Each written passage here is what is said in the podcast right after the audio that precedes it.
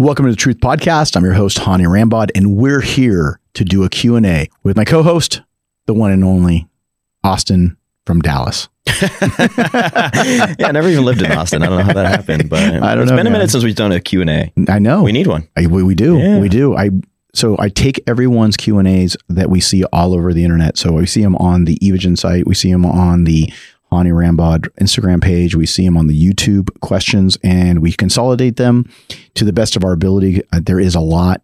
And then what I do is I go ahead and answer them here. Um, from time to time, I do try to do them also still on my IG lives, but for the most part, uh, whether it's live or whether I do try to do a Q&A on there, I'm bringing a lot of those back. So remember, guys, if you guys like this format, make sure that you ask the questions, make sure you share, make sure you like and subscribe, and do not forget to turn on your notifications.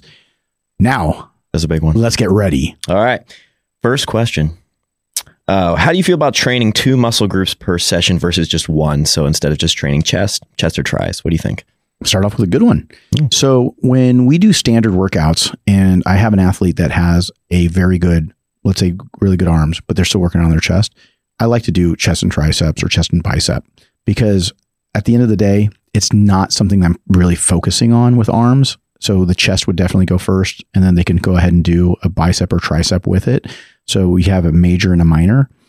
But if it's somebody that really has issues with their arms growing, I will turn around and do whatever I can to either split the workout if they're a professional bodybuilder, i.e., do maybe chest earlier in the day and then arm like a bicep or tricep at night so that they can be more fresh for that arm session, plus do an arm session by itself. So Wow. again, arms are one of those things where you really try to focus on being the frequency should be at least twice a week when you're trying to really focus on them. Uh, so with that being said, if there's a major and a minor and they're not super weak body parts, Mhm. working those together is okay. Okay. But when I turn around and I'm trying to really focus on being able to work with somebody that needs really that work, then only one body part. So whether it's arms or whether it's chest, or let's say the person's got a really weak back, but if they got weak back and biceps, I do not want to work both of those together. Got I it. try to just keep the back separate to the biceps. And this is kind of a tag on with that. Quads, hammies, separate them. Absolutely. Like, yeah. I always put them in together for one or two hamstrings on a quad dominant just to try to help with stability. Yeah. It feels really good to be able to get those to get activated. Yeah. So lying leg curls, um, maybe throwing in some seated leg curls on a quad dominant day. So not completely, you know, keeping them out, but then going back and doing another hamstring day. And then if you want to throw in a couple of quad exercises on that hamstring dominant day, that's okay. Okay. But that's how I build it out so that you can be able to create blood flow from the one side of the uh, leg to the other. Just for stability purposes, I feel like it's mu- it's really needed and important, especially when you want to start really doing like heavier squats and Yeah. whatnot. but one will always be dominant. Yes, Got it. Uh, we got a couple prep related ones, obviously, hot topic. Uh, but somebody said after doing three to four shows in a row, how much time would you recommend taking off for the body? actually, I want to go rewind that. Everyone? That's for bodybuilding. Now, if it's a men's physique guy that's just working, that you can turn around and do both. Okay. Again, they're wearing shorts. You want to fill in the shorts, but at the end of the day, that person might. Oh, we're saying for leg training. Yes, Got it. Going You back can to do leg both. training. Yes, Got it, got so you can do both. So you can do like Okay. three or four, you know, quad exercises, three hamstring exercises, and call that your leg workout. Okay. Especially if you have decent legs. Now, if you have to really focus on them, i.e., Andre, Hmm. then then no, I'm saying Yeah, I know. because, because, his upper Yeah, body makes has more grown so much, and Yeah. his legs need to, you know, they've They're grown. catching up. They are. They're They getting are. better. They They're are. definitely getting better. Yeah. But he still needs, you know, work. Then someone like that will still split it up a bit. Got Right. Okay. But if you already have decent legs and it's not, and you're not really showing them because you're wearing shorts and you're, they're decent, they're already filling your shorts, but you Mhm. want to be able to do that, you don't need to burn up another day. Mm. But maybe you can turn around and hit your back twice for that week or chest twice that week or, you know, something like shoulders twice that week because of the fact that you don't want to waste days Yeah. if you didn't need to. Got it. Okay. That's again, if you already have some solid legs and it's not like you have to show how separated they are, your quad sweep, then none of that stuff matters. Just filling in the shorts. Mm-hmm. Yeah. So But for like bodybuilding classic, everybody's going to be hammering their legs, 100%. separate them out. I would definitely do that. Got it. All right. Sweet. So that, that next question was if you're doing essentially, the question is if you're doing multiple shows back to back, how long would you take off after if you're just doing three to four shows in a row? I don't like doing three or four shows in a row. Yeah. I don't. I A lot of really people don't. do. I know. I know. I know. Now, again, I'm used to dealing with open bodybuilders. Mhm. So if at the end of the day, we never did that with Phil, Mhm. right? We just, if we did anything, it would be like another show would be the afterwards. where We went and did the Shrew, or we ended up doing, um, once we did the Arnold in Spain. Now, for these other divisions where your body doesn't have to peak and you're not so heavy, then I think you can do four shows in a row. You can do three shows in a row, depending on what those divisions are. And it depends on how your body likes to hold things together. Mhm. If you are in, let's say, men's physique, or let's say you're in one of the women's divisions, I think that's much more attainable to be able to do three shows in a row. Mhm. Um, especially, let's just say you're off your peak a little bit and you knew you could draw down a little tighter and it's the show's in another couple weeks. One of those things is like, or you turn around, you made a mistake, you didn't cut your sodium properly, or you, you know, ended up cutting too much of your sodium. Those little issues that might have been created the last week because of just a misstep, those are great ways of being able to jump right back on stage in a couple weeks. It could be one week, it could be two weeks later. Or if you want to do like a qualifier and you have to do a qualifier to go and do a national show, Mhm. those are great ways of being able to do multiple shows. But if we're trying to talk about the elite, Yeah. they're not doing four shows in a row. Yeah. They're not, especially open bodybuilders, they don't. Now, are there some that do? Yes. But again, I think those people are really trying to qualify. You're going after that the points or you're trying to, you know, hit that win. You're right there at that cusp and you might end up having to do a couple of shows in a row. But in my i- in my ideal strategy and situation, it's not ideal. Yeah. So what you want to do is really focus on trying to hit your peak once or twice, and that's it. And then if they did have to do that, would you say that it'd be good to take a chunk of time off after that to just rest or just go back to what you were doing? It depends on what you're trying to do. Yeah. You got to go back and look at your photos. You got to say, Yeah. okay, do I have to grow? Yeah. Because you're not going to grow in two or three weeks, right? But if it was a misstep and you can say, hey, I can dry, I could have dried out a little bit more, or I could have been a little harder, or I could have just, you know, with those little nuances Mhm. and uh, those little tenths, if you could dial in those tenths, do another show, go jump back on, try to go for the check, the win, the adjustment, any of those little things. If you have glaringly weak legs, shut it down. Mm. Shut it down and say, I'm going to go ahead and take a year off. I'm going to take six months off. And this is why a lot of people don't like open bodybuilding because you got to be patient with open bodybuilding. Yeah. People don't understand that open bodybuilding is a marathon, not a sprint. And the more you try to sprint, the shorter your career will be. Yeah. You were talking to, to Blessing about that, like how he just kind of had to shut it down and just take quite a bit of time to just focus on growing. Absolutely. Yeah. Absolutely. Look at Mohamed Fuda. Mohamed Yeah. Fuda did his pro debut last year. A couple of guys, I think it was like three guys that went into the Egyptian Pro in Cairo right after the Olympia that were already just getting off of the Olympia stage Yeah. that he had to go up against. He placed top five. He got hurt. He got a pec tear a week out, week and a half out, just going a little too hard during those last couple of sessions. Uh, he had a couple of other issues that popped up. He still did the show. Mhm. He made the best of it, placed in the top five, could have been probably fourth or third. But at the end of the day, he needs more size. Yeah. So that's why I said, hey, there's no point in rushing that. And one of those people that I feel that still need to do a little bit more of that is Regan Grimes. I feel like sometimes there's some shows that he might have done. And again, hindsight's always 2020 for him, but we got to get him on the show. I'd love Yeah, to talk do to him. actually, You know, that's Yeah. one of those and things. he's an interesting one. Manager Matt, make it work, make it happen, homeboy. but it's one of those things where I feel like I'd love to find out from him Yeah. what his opinion was about if he could go back a couple of years, it- what he would have done differently, or maybe there not have been. He says, "Oh no, I, I think that I would have done it all over again." Yeah. Everybody's different. Well, he also made that jump back to classic and coming back. That's right. obviously going to change things up too. That's right. Yeah. And so I feel like a person like him is a great example of, hey, well, how would you have done things differently? Yeah. Because again, I can look at it at the 60,000 foot level as a coach and say, okay, this is what I would have done if I was working with him, but I wasn't. So at the end of the day, what did you learn, Regan? Yeah. What did you learn? Muhammad's now going through the situation where he's trying to, you know, going in. It's been a, a year. By the time he gets back on stage, it can be a year. And now it's a matter of him being, being better. Of Mhm. course, does he want to win? Absolutely. But in the open, you don't always win depending on how you look. You could improve and st- and get and actually have a worse placing Yeah. because it just depends on who is standing next to you on stage. Exactly. I mean, again, you that could be any division, but especially with the open Yeah. because you have some really weak open shows and then you have some really strong open shows. And so there's a huge variance where with classic physique and men's physique, it's they're bundled up more because there's so many more competitors. Yeah. Yeah. And now we're talking about also these new guys that are coming on. So you have guys from the IFBB elite that are coming on, Mhm. and some of these guys It's gonna make things interesting. it's going to make things Yeah, really yeah, interesting, yeah. you know. And then you have a couple of the two twelve guys that are going over to open. So you have, um, oh God, um, Shaun Clarida. yeah. Well, Shaun's already qual- qualified, Yeah, yeah. and, And then, um, I'm blanking on his name too. He won just two years ago, El I Garni. Yes. Okay, Yeah. I'm sorry, dude. I'm just like I Yeah. kept wanting to say Tamer. No, No. Um, but uh, Elgargni, he he's been training with Nick, Mhm. um, you know, Nick Walker, and he's been killing it, and he's going to go do some shows. And so all these people are like, it's going to be seeing who's going to throw their hat in the ring. hmm So what we need to do is we, we're going to be watching that. We got some people from Elite. We got some people that are coming up. Andrew Jacked is coming up. He's going to be competing this week in the in the um, this next week in the Texas Pro. Texas Pro. Yeah.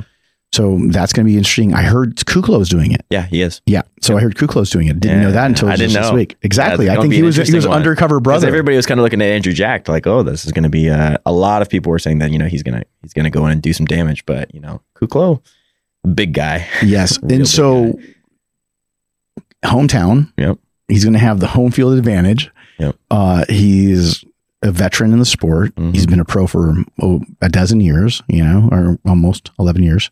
He turned pro uh, 2000, what was that, 2011 USA's. I was working with him and he was turned pro. And uh, so he's got a lot of experience under his belt. Yeah. And now that he's getting his formula of getting dialed in, I think he's now more prone to not sacrificing size for conditioning. hmm And so now he's getting the nice balance of both. Mhm. It's going to be interesting to see how that's going to look next to some of these guys because Andrew Jack's got that fresh muscle and he's got a new look and he's a little bit taller. Yeah, I was gonna say he's pretty tall too, right? Yeah, he's very tall. I think he's taller than, uh, I think he's taller than Kuclo. Kuclo's right at like six, right? Five eleven. Yeah, I think last probably 5'11, six foot, I believe. Okay. Yeah, because I don't know how tall Andrew is, but it's gonna be a it's gonna be a good. but show. he's definitely on the taller side. yeah, yeah. He's definitely on the taller side. He's Big. not, yeah, he- yeah. He's no, he's no Derek Lunsford. yeah, shots fired. Shots Yeah. fired. Shots fired. so he's not uh, under the uh, the five foot eight or under the club.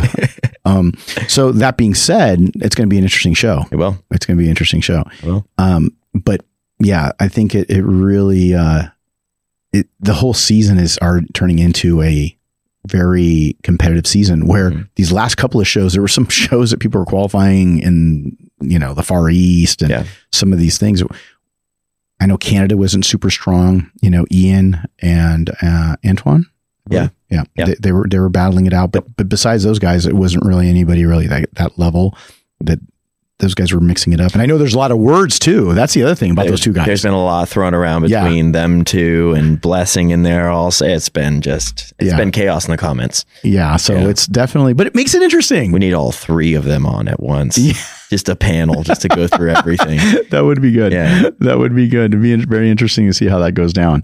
But um, but Ian had a great look. Yeah, I think that he had a great look. A lot of people say that the pictures weren't as good as as what he was looking like on stage because of the stage lighting or whatnot. Mm-hmm. The lighting was a little off. it was a little off, but at the end of the Yeah. day, It's off for everybody. That's Yeah, the thing. It's just like if it's off, it's going to be off for every single person on there. If it's and- on, it's on for every single person. on yeah. So they're going back and forth, Yeah. and I'm sure that he's going to try to you know dial it in even more for the Yeah. Olympia.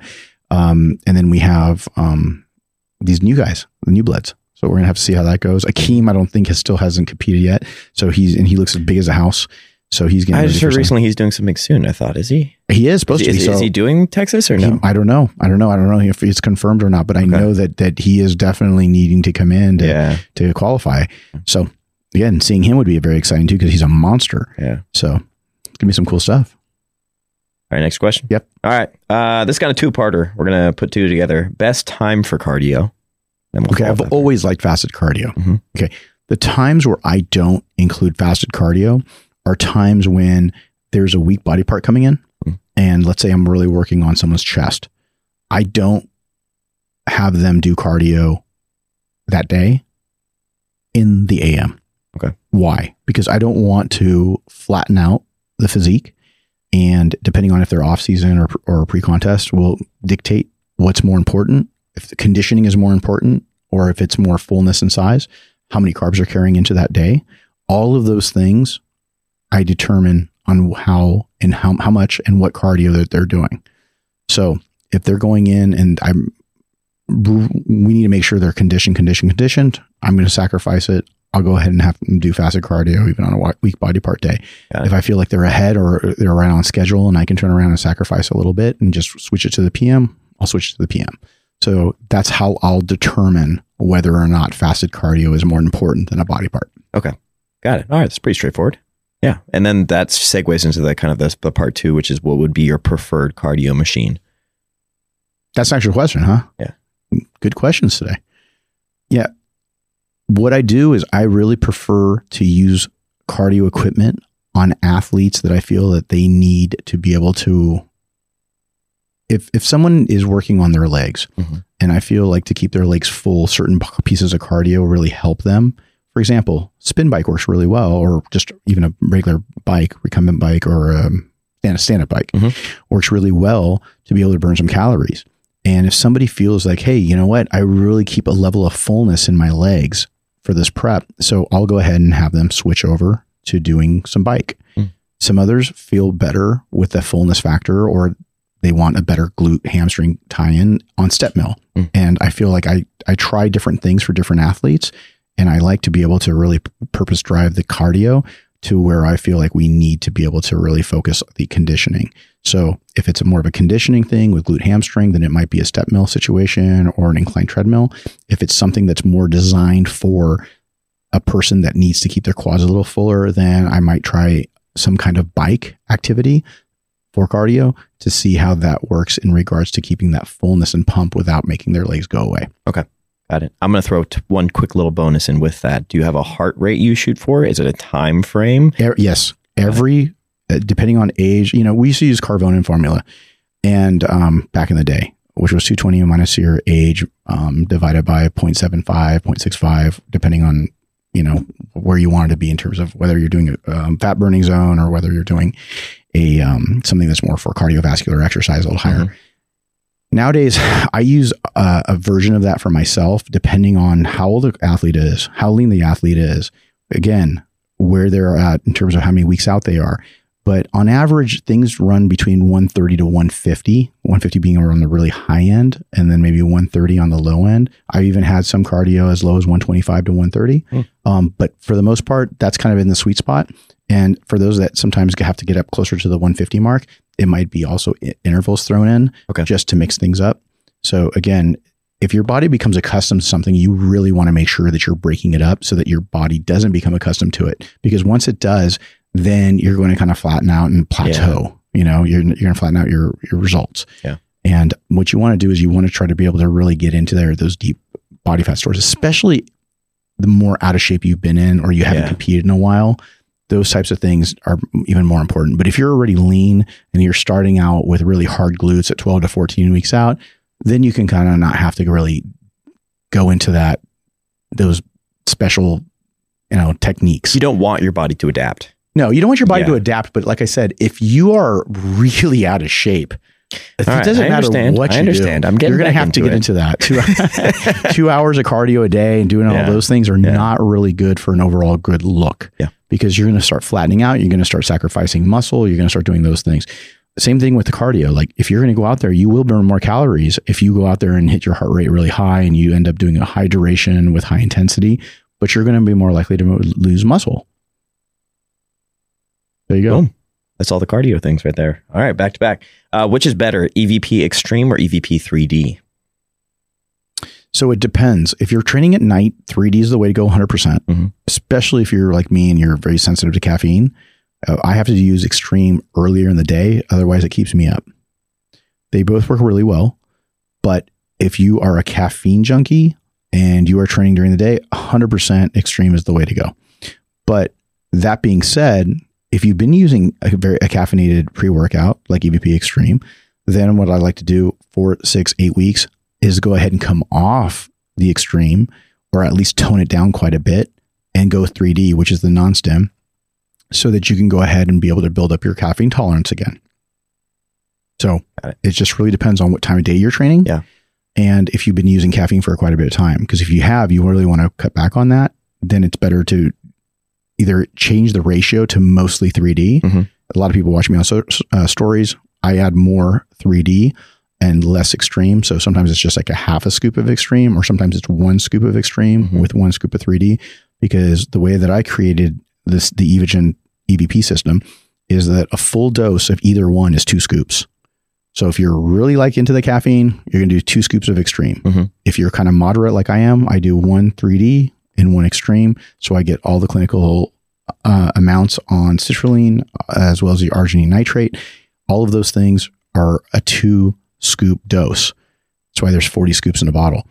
But if someone is super sensitive, they might just do two scoops of 3D, and that's fine too. And they'll get a lot of focus, but they're not going to get any of that the heart palpation. Uh, you're not going to get like the tachycardia. You're not going to feel like nervousness, especially if you're sensitive to caffeine. Yeah. You're not going to get that like, oh my god, I feel my heart's jumping out of my chest. But you'll still get really good focus, even with just 3D alone.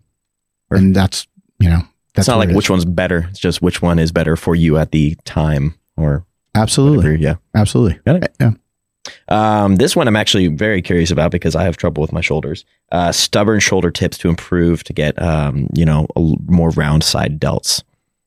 All right. I just did a video about this with Dana Linn Bailey. Yep. Dana Linn Bailey and I trained together in Houston about mm, two weeks ago. And what was cool is she wanted to do shoulders. And that girl, she's still in amazing shape Yeah. and she outworks a lot of men, a lot of men. And what you got to do is when they're a machine is willing to say, let's go. I'm all about that. And she's like a machine Oh yeah. she's like the Terminator in there. And I want to be able to say, wow, on shoulders, are you sure? She did a workout a couple hours before that, a different body part, obviously, because she was shooting content. She was doing a p- couple of workouts with a couple different people. And then she did a third one that day. That's right. Yeah. She ended up doing a third one that Three day. workouts. But one thing about her is Yeah. she did not back down. Yeah. She did not back down. Yeah. And the thing that we focused on was really trying to get blood into the delts. So, what I recommend anybody doing, you have to finesse shoulders into growing. And what my what I mean by that is that you have to preload the pump and the blood in the shoulders using a lateral raise machine or even just doing light lighter lateral raises to get that mind muscle connection and that blood flow before you go into your compound movements like shoulder press, whether it's dumbbell, machine, Smith machine, barbell, whatever.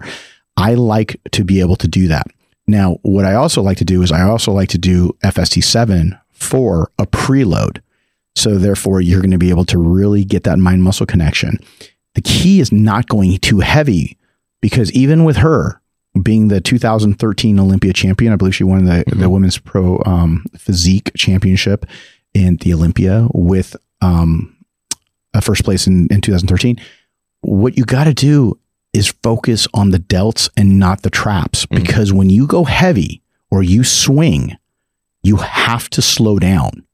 You have to slow down, not use momentum, and you got to make sure that you're putting the tension on the delt. So don't go heavy, slow it down. If you can just do those two things, you're going to be able to get better mind muscle connection for your delts and your delts will grow. Now, preloading with pre exhausting with doing a lateral raise, whether it's a machine or a dumbbell or even a cable movement, is going to be really beneficial before you start going into your, your compound movements. So, those are the basics that are going to help you grow your delts. Boom. That's yeah. That's great. I'm taking all that in. I'm like, we got to get to work. Um, And go check out the video. yeah. Um, we'll oh, put the- yeah. we'll put the link bunch of that somewhere. in there. Tim, put the links on the bottom. Yeah. Let's put the links to the videos here on this channel. So Yeah. It's a check great out video. the yeah, check out the video. Been intense. I got a shoulder pump just filming it. I was just watching her train. That's right, you were there. Yeah. Yeah. there were yeah. so many people. We were that was at Alphaland. So for those that you haven't seen the video yet, you got to definitely check it out. It's a good video. She's super intense, and she did not back down a bit. Yeah, it was an intense one. Um, this actually is, is very interesting. This is about how how can I improve my skills as a personal trainer? So more on the trainer side. I think that there's different ways of doing that. The best way is to utilize different body types. So if you're working with men, don't just say, I'm going to work with only bodybuilders that are over 220 pounds. It's just such a small category. If you really want to be a good trainer overall, you got to work with different body types. So work with body types that you feel that you want to gravitate towards long term.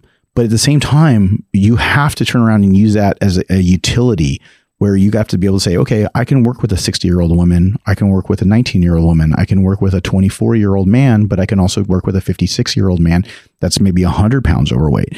All of those things should, to be a really well rounded trainer, you have to have experience working with multiple body types. That's what I did. I only got into more of the bodybuilding things because it was my passion down the road Mhm. because of the competitive nature. I started competing as a teenager. I really liked it. People were gravitating towards me. I was gravitating towards them. It was the challenge of being able to get really big changes with their physique and being able to get that competition side because I was competing Yeah. so that I gravitated towards people that competed. They gravitated towards me. Hey, what should I do? What am I missing? I said, your triceps suck. You need to be able to work on this because when you go into your side tricep or even your front relaxed, your triceps do not stick out. This is what's going on. So I could turn around and just create a roadmap and not just break it down and say what's wrong, but also these are the things that were wrong that and these are how you're going to fix it. Mhm. So for me as a bodybuilding personal trainer, then I gravitated towards all the divisions. So whether it was women's bodybuilding in the very beginning, that was pretty big in the 90s. Yeah. And then eventually to women's figure. Fitness was not so much because again, last time I checked, I wasn't very good at gymnastics. Didn't really try to get into Last, it. last you checked. last I checked, it wasn't. But I'll be honest with you, even when I was working with Fiona Harris, Fiona Harris was, you know, got top six, top seven at the Olympia. And again, she was from Canada and she was somebody who was very diligent about her diet, her training, her nutrition. And she said, I really need to get, I need to really improve in the physique rounds. Mhm. So we worked together, even though I didn't specialize in that division. Yeah. We ended up clicking, worked really well. She, you know, now she's got a couple of kids and you see her on social media, happy as a clam, and she's coaching people. And so, uh, shout out to her. So if you guys are looking for a coach up in Canada, um, especially if those women out there, go ahead and, you know, reach out to Fiona. But it's one of those things that I feel that when I used to go to that room and see her physique and see those changes, it was really cool because I thought to myself, wow, she still has to do a routine. She has to have a powerful Mhm. routine. So it, it, I had to create a different dynamic. How's her energy level? How's her focus? It's not just doing some poses on stage. She has to have, there's a performance aspect to it. and it creates a whole new learning experience for you. It so it sounds like this is what all of this is coming to is essentially, excuse me, um, diversify your clientele, especially in the beginning, so you can just have as many learning experiences as possible. Yeah. So if you want to go into wellness, then Yeah. you want to focus on that. Yeah. That's not something that I wanted to do. Yeah. So again, training somebody in the gym was great to be able to go, hey, let's focus on a body part. But to have to diet them, do this, do all those things, then Mhm. you have to get better and better at it if you're trying to build that clientele in wellness or in figure or whether it's in men's physique. Um, so you need or classic physique. Classic physique is basically bodybuilding, but Yeah. it's just Or just in general weight loss, helping people Absolutely. with, you know, things all, like that. all, all of those things, Yeah, yeah. you need to be able to say, hey, how much time and effort am I trying to dedicate into this? Mhm. Because if that's going to be my forte, it's like being a doctor, right? You go in, you you become a doctor, Yeah. but then you have to study to say, hey, I want to be an orthopedic surgeon, Yeah. or I want to go into neurology, or I want to go into anesthesiology, or I want to go into become an allergist, or I want, but you have to become a doctor first. yeah, that foundation. Right. And what do you do? You learn a little bit about everything. Mhm. And then you got through rotations, then you got to go into all kinds of different specializations. And at the end of the day, then you go into that and then you say, hey, now that I want to become an orthopedic surgeon, which part of orthopedic surgery am I going to do? Am I going to do spine? Am I going to do hands? Am I going to be doing shoulders? Do I want to focus on knees or do I want to do a slight combination thereof? Again, the, the orthopedic surgeon that worked on me, who had fixed my knee, had also fixed my shoulder after my car accident. And um, he was really good because he was an athlete, and most, you know, are general jocks. Most of them are, are kind of not all of them, but most of them are kind of like the jocks. Yeah. And we would. It was funny because I was training several doctors, and they would always kind of like diss each other, hmm right? Like be like, "Oh, he's a radiologist."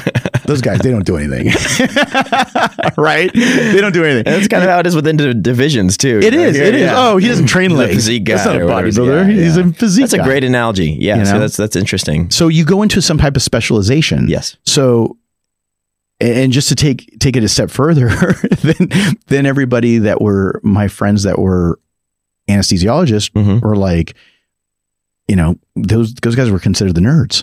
You know, they're like the nerds and the numbers guys, Because they put everybody to sleep. They put yeah, they Yeah. put you know, Ah. the KO Kings, Yes. and um, so you know, orthopedics were the jocks.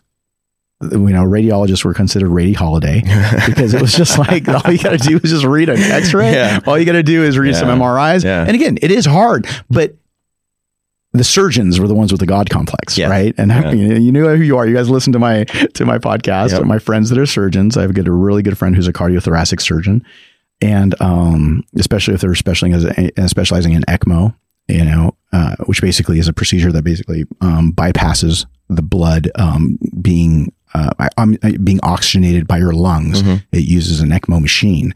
So uh, again, my friend is a specialist in that, and there's only a handful of people up in Northern California within Kaiser that do that.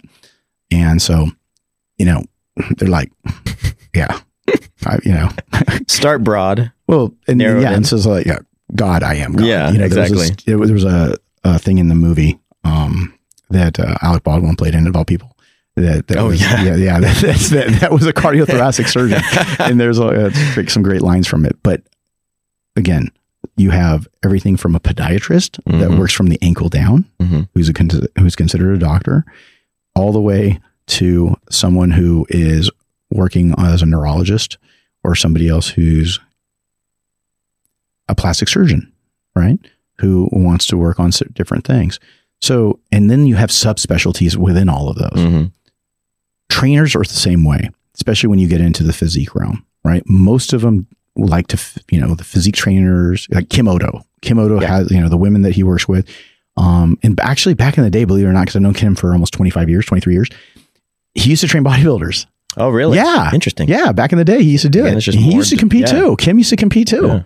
And um, I think when was his last show? I think his show was in the 90s. I want to say it's like Palm Springs, NPC or something like that. you got to tell me if I'm right or wrong here. Somebody, some Kim Oddo Somebody will find historian. I got to hit up. I got to hit up Kim, text him, and ask him what was the last show again you did. I think I want to say it's the 90s. But but again, then he, he became specialized Yes. and he started working with more women and then that was kind of like his genre and that he's focused on that he's good at and that's where he really feels comfortable with Your specialty just became Olympia titles.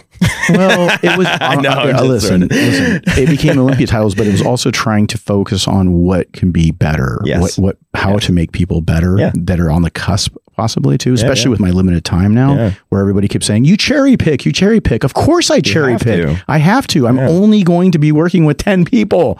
So at the end of the day i'm going to decide on and, and at what level am i going to be working with them? I'm not going to be working with them all on the same level. I might just do some workouts with some people so again if you are also interested in wanting to train with me hit me up on instagram because i am going to try to do some more of these kinds of workouts and collabs uh, like i did with Dana Linn Bailey Yeah.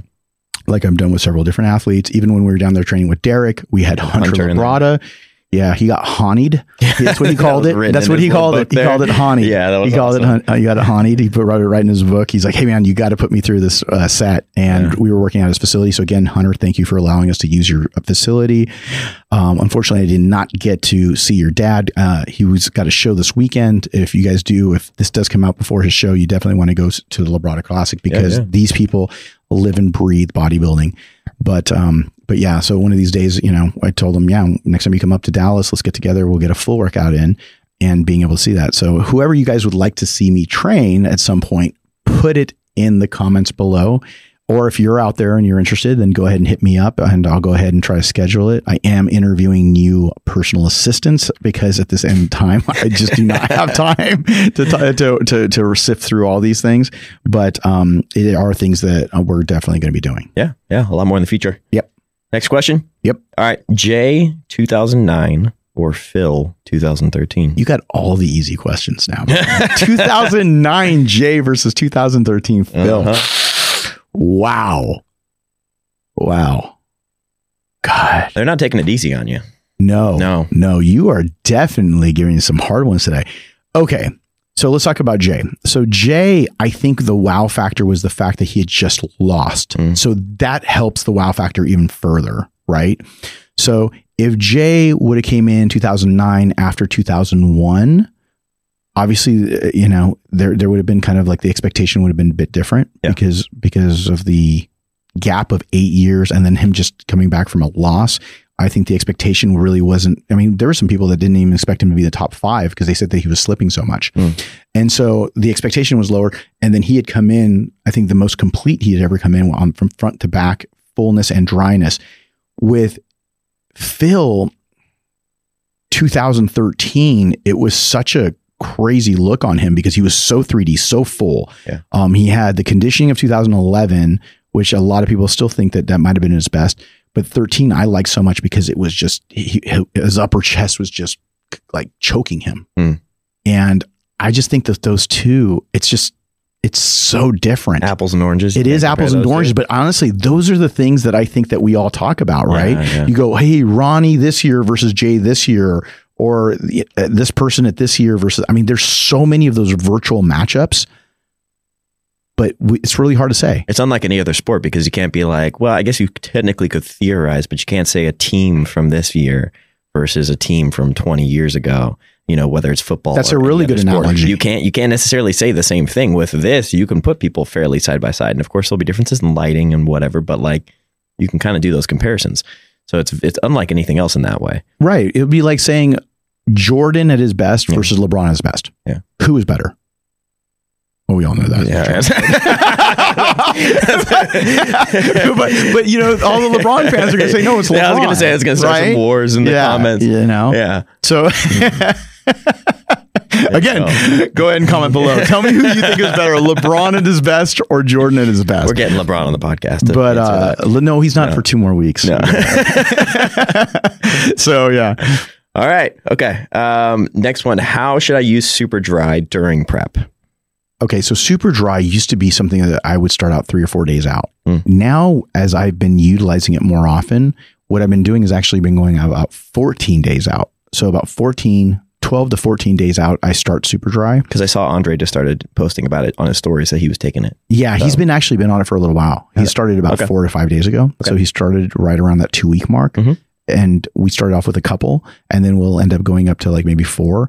But what's what we're doing is we're peeling off a little bit of the layers of water slowly Mm. so that it doesn't have to be so dramatic. And then we can kind of realize also whether or not we have to be a little more extreme at the end. Hmm. So again, all of that has been something that's been in the works so that we don't have to do things as dramatically.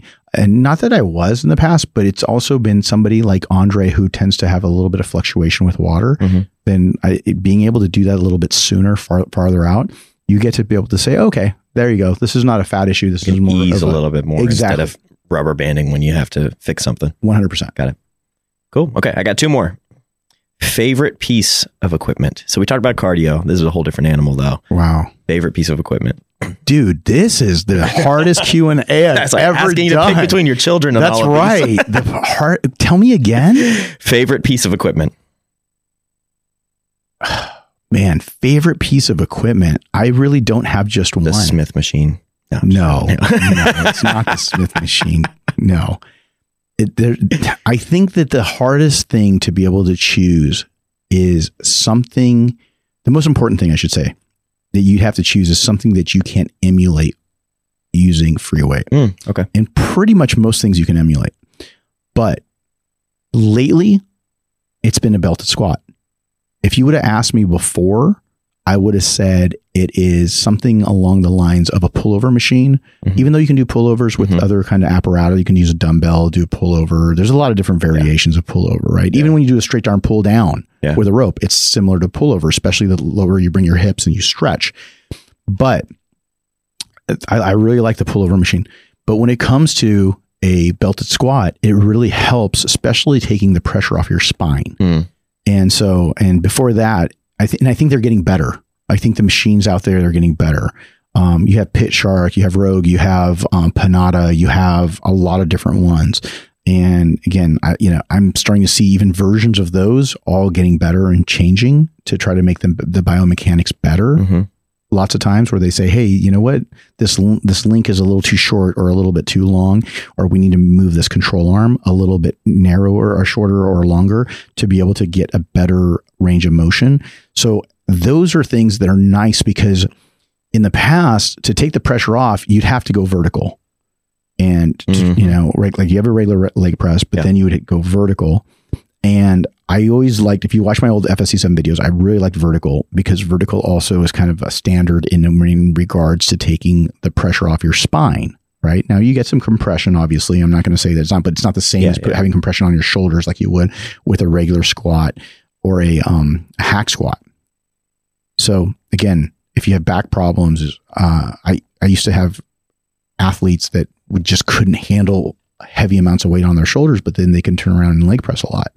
So So- essentially, like letting you transfer more of the load just to the legs instead of right. not worrying about that. That's right. Okay. So so that's one of the things that I do like, and I like to be able to work on things. But then there's other things that uh, I should be actually breaking down in one of my next videos Mhm. is how you attack using some of these machines Mhm. because there's more than one way depending on your hip and how your la- how long your legs are and where you want your travel to be like depth um sumo versus non all these different things need to be taken in consideration depending on what you're looking to build up and your particular physique. So what i like to do is i like to break it down deconstruct it and reconstruct it utilizing different biomechanics. But those are the machines. I would definitely say number two pullover number one is utilizing a belt squat I would not have guessed that one actually. Mhm. That's very interesting because I think I think that that's a very hot button topic. I've seen a lot of comments and messages in different places where people are asking about that because people want to see what you will do with your your you know essentially Oh, with my your gym. gym, My Yeah, gym, how yeah. you'll put together your gym. Everybody wants to see like oh what's he going to put in there and you know kind of tweak it to your perfect. Yeah, there's a lot of good manufacturers out there. Yeah. There's a lot of good manufacturers, but what happens is you go, okay, what's really good? But then you go look at it and there's like three pieces that are good. Yeah. And it's really. Not every manufacturer is going to be every single piece is Yeah, amazing. That doesn't happen. Yeah. Okay. Um, but there are some manufacturers that have more pieces than not that are really good biomechanics. hmm And I think that some of them out there are designed to be too, they're almost too big. They're like too bulky. They're just, they're not, they, they just don't really perform very smoothly. hmm And then there's other ones that just don't feel very comfortable because when you're using it, it shouldn't feel like you've lost tension. Mhm. And I think some of the manufacturers have come through and done some of that stuff. Um, one in particular that is very, very like love hate relationship through the last 15, 20 years is Hoist. Mm. I like certain pieces from Hoist, but then some of the other stuff, when you turn around and you're trying to squeeze, you just feel like it's gotten lighter to the point where you're just like, okay, cool. Like that beginner, that beginning emotion of the set and the rep is feeling really good. But then it's like, okay, I want to feel either more tension or whatnot. And then you have different ways of being able to do that. Prime does it a certain way. Yeah, what do you yeah. call it? Does it a certain way. Um, Hammer Strength has has some different ways of being able to create tension through different um, ranges of motion. And I think at the end of the day, you got to just sit down and figure out which machines work really well for you. Because somebody who's six foot two might fit really well within one machine, Yeah. but then you got a girl that's five foot two and she doesn't work really well within the machine because all the biomechanics are off. Again, you have to figure out which dip machine, if you use something that's designed for some big strong man. Yeah. Yeah. and then you got, and you're a, a five foot 10, uh, five foot two, five foot four, five foot one uh, bikini competitor. It's, it's a bit different.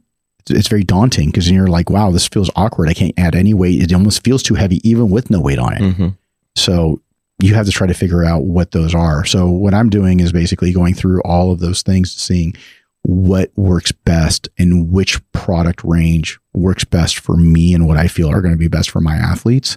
And so it's been really cool though. It's been really cool. It's been being able to go through and really focus on these things. Cause when I was in California, I couldn't do any of that. hmm Now here in Texas with the new facility, I get to go and do some shopping. Oh, I've gotten so many questions about that. He's Yeah. like, they're trying to, they're trying to get the answers out of me. They'll be like, what's he putting in the gym? I'm like, I don't. You just gotta wait and see. It's gonna be cool, but you just gotta wait and see. Yeah, it's going to be really cool. Yeah.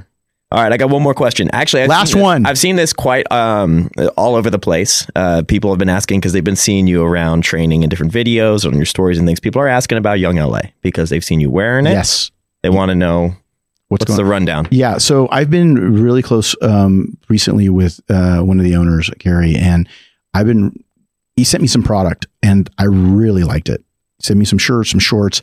Um, I love their zipper shorts. I've been wearing them at all the shoots because I always lose my cell phone. I always lose my wallet. I always do things like that when I'm on a leg press or whatnot. And uh, it's it's not just feels good and it's good quality, but it, I feel like it's very functional. So um, when I'm on a plane, I like their their joggers that have the zipper, so I don't lose my wallet like I did once when Mhm. not wearing them Mm-hmm. and making sure those are on there because they it flew under this uh, basically went in between the seat cushions. We were just talking about that a Yep. couple days before. Yep. We were like, yeah, I always wear zipper pockets so I don't lose my stuff Yep. on an Well, airplane. the day I did that, the I one day wear- you didn't wear your zipper pockets. That's right. we hear that you lost your wallet. Never again. That's right. Young LA zipper pocket sales right now. Young LA zipper to the moon. yeah, if you're traveling, uh, zipper pockets Zippers. are so important because whether you have your passport, your wallet, your ticket, your you know your whatever it is in there, and you want to be able to secure it. So those are the things. But again, style is a very big thing too. Yeah. So at the end of the day, it's one of those things that I also feel, even with their prints and whatnot, it's always been it's a very tranquil brand. It, it creates like you know you see hummingbirds and flowers and stuff Yeah, like that, yeah. but it's cool in a very kind of masculine way. Yeah. And so, and which by the way, new Young LA Women is coming out, which is pretty cool because my wife was cool. complaining. She's like, "Don't work with a company that doesn't have women's." And I'm Uh-huh. like, oh, "There's women's coming."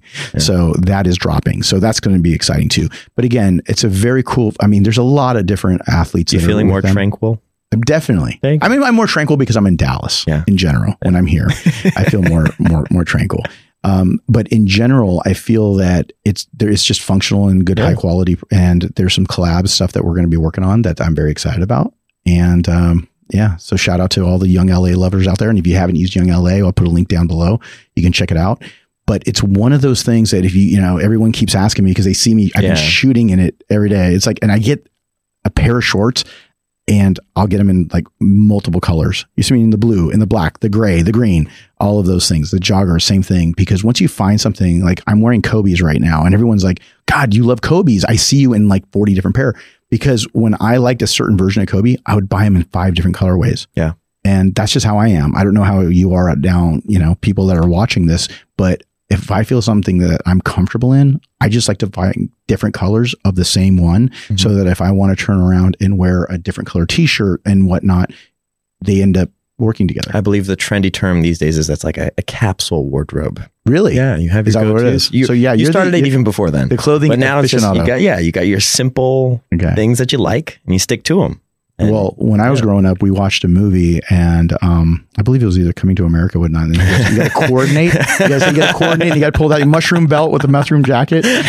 You know, Phil and I would joke about stuff like that. You got to coordinate, and you got to coordinate. So that's that's basically what you got to do is you got to There you coordinate. go. You, got to coordinate. Yeah. So yeah. So again, mo- many more things coming out. So for all those videos that you see me shoot for the last several weeks, wearing so many different young LA pieces, it's because I really like the quality. I really like the brand. I like what it's about. And I like the fact that it's functional as well. hmm Awesome. Well, yeah, I that, got that was the reason. I got a couple more, but they're really solid, deep ones that we're going to have to cover in a future podcast because those ones are going to need a lot more elaborate. Okay, well, let's do a tweet teaser. I won't. Maybe I won't answer them, but tell me what they are, and we'll do it. use it as a Oh, okay. teaser. All right. Well, the the Because you've had so many good Yes, ones, there but if you ones. disappoint me right now, I'm going to edit this out. I'm not even going to show it. It's just I'm going going to edit this part. It's going to cut straight to, and that's the truth. And then it's just going to be gone. Um, no, the big one I remember specifically was which client taught you the most. Ooh, Yeah, and so I think that that's going to be a which client taught me Yeah. the most? Yeah. Okay, so guys, for the next Q and A, we're going to level this up. We're going to go mm-hmm. ahead and start there. So that's That's going to be the good one. first one. The I- first yeah, we question are on not going to edit Yes. this out. Yeah. This is a good one. and one. we're not going to talk about that time that you trained me because I know that that's Oh. going to be the, the go to. Oh. But no, no. which other clients outside of that? But yeah, no, that's going to be the next one. We'll kick it off there. Yeah, that's a really good one. Yeah. Okay, guys. So again, Austin, Hany Rambod, and that's the truth.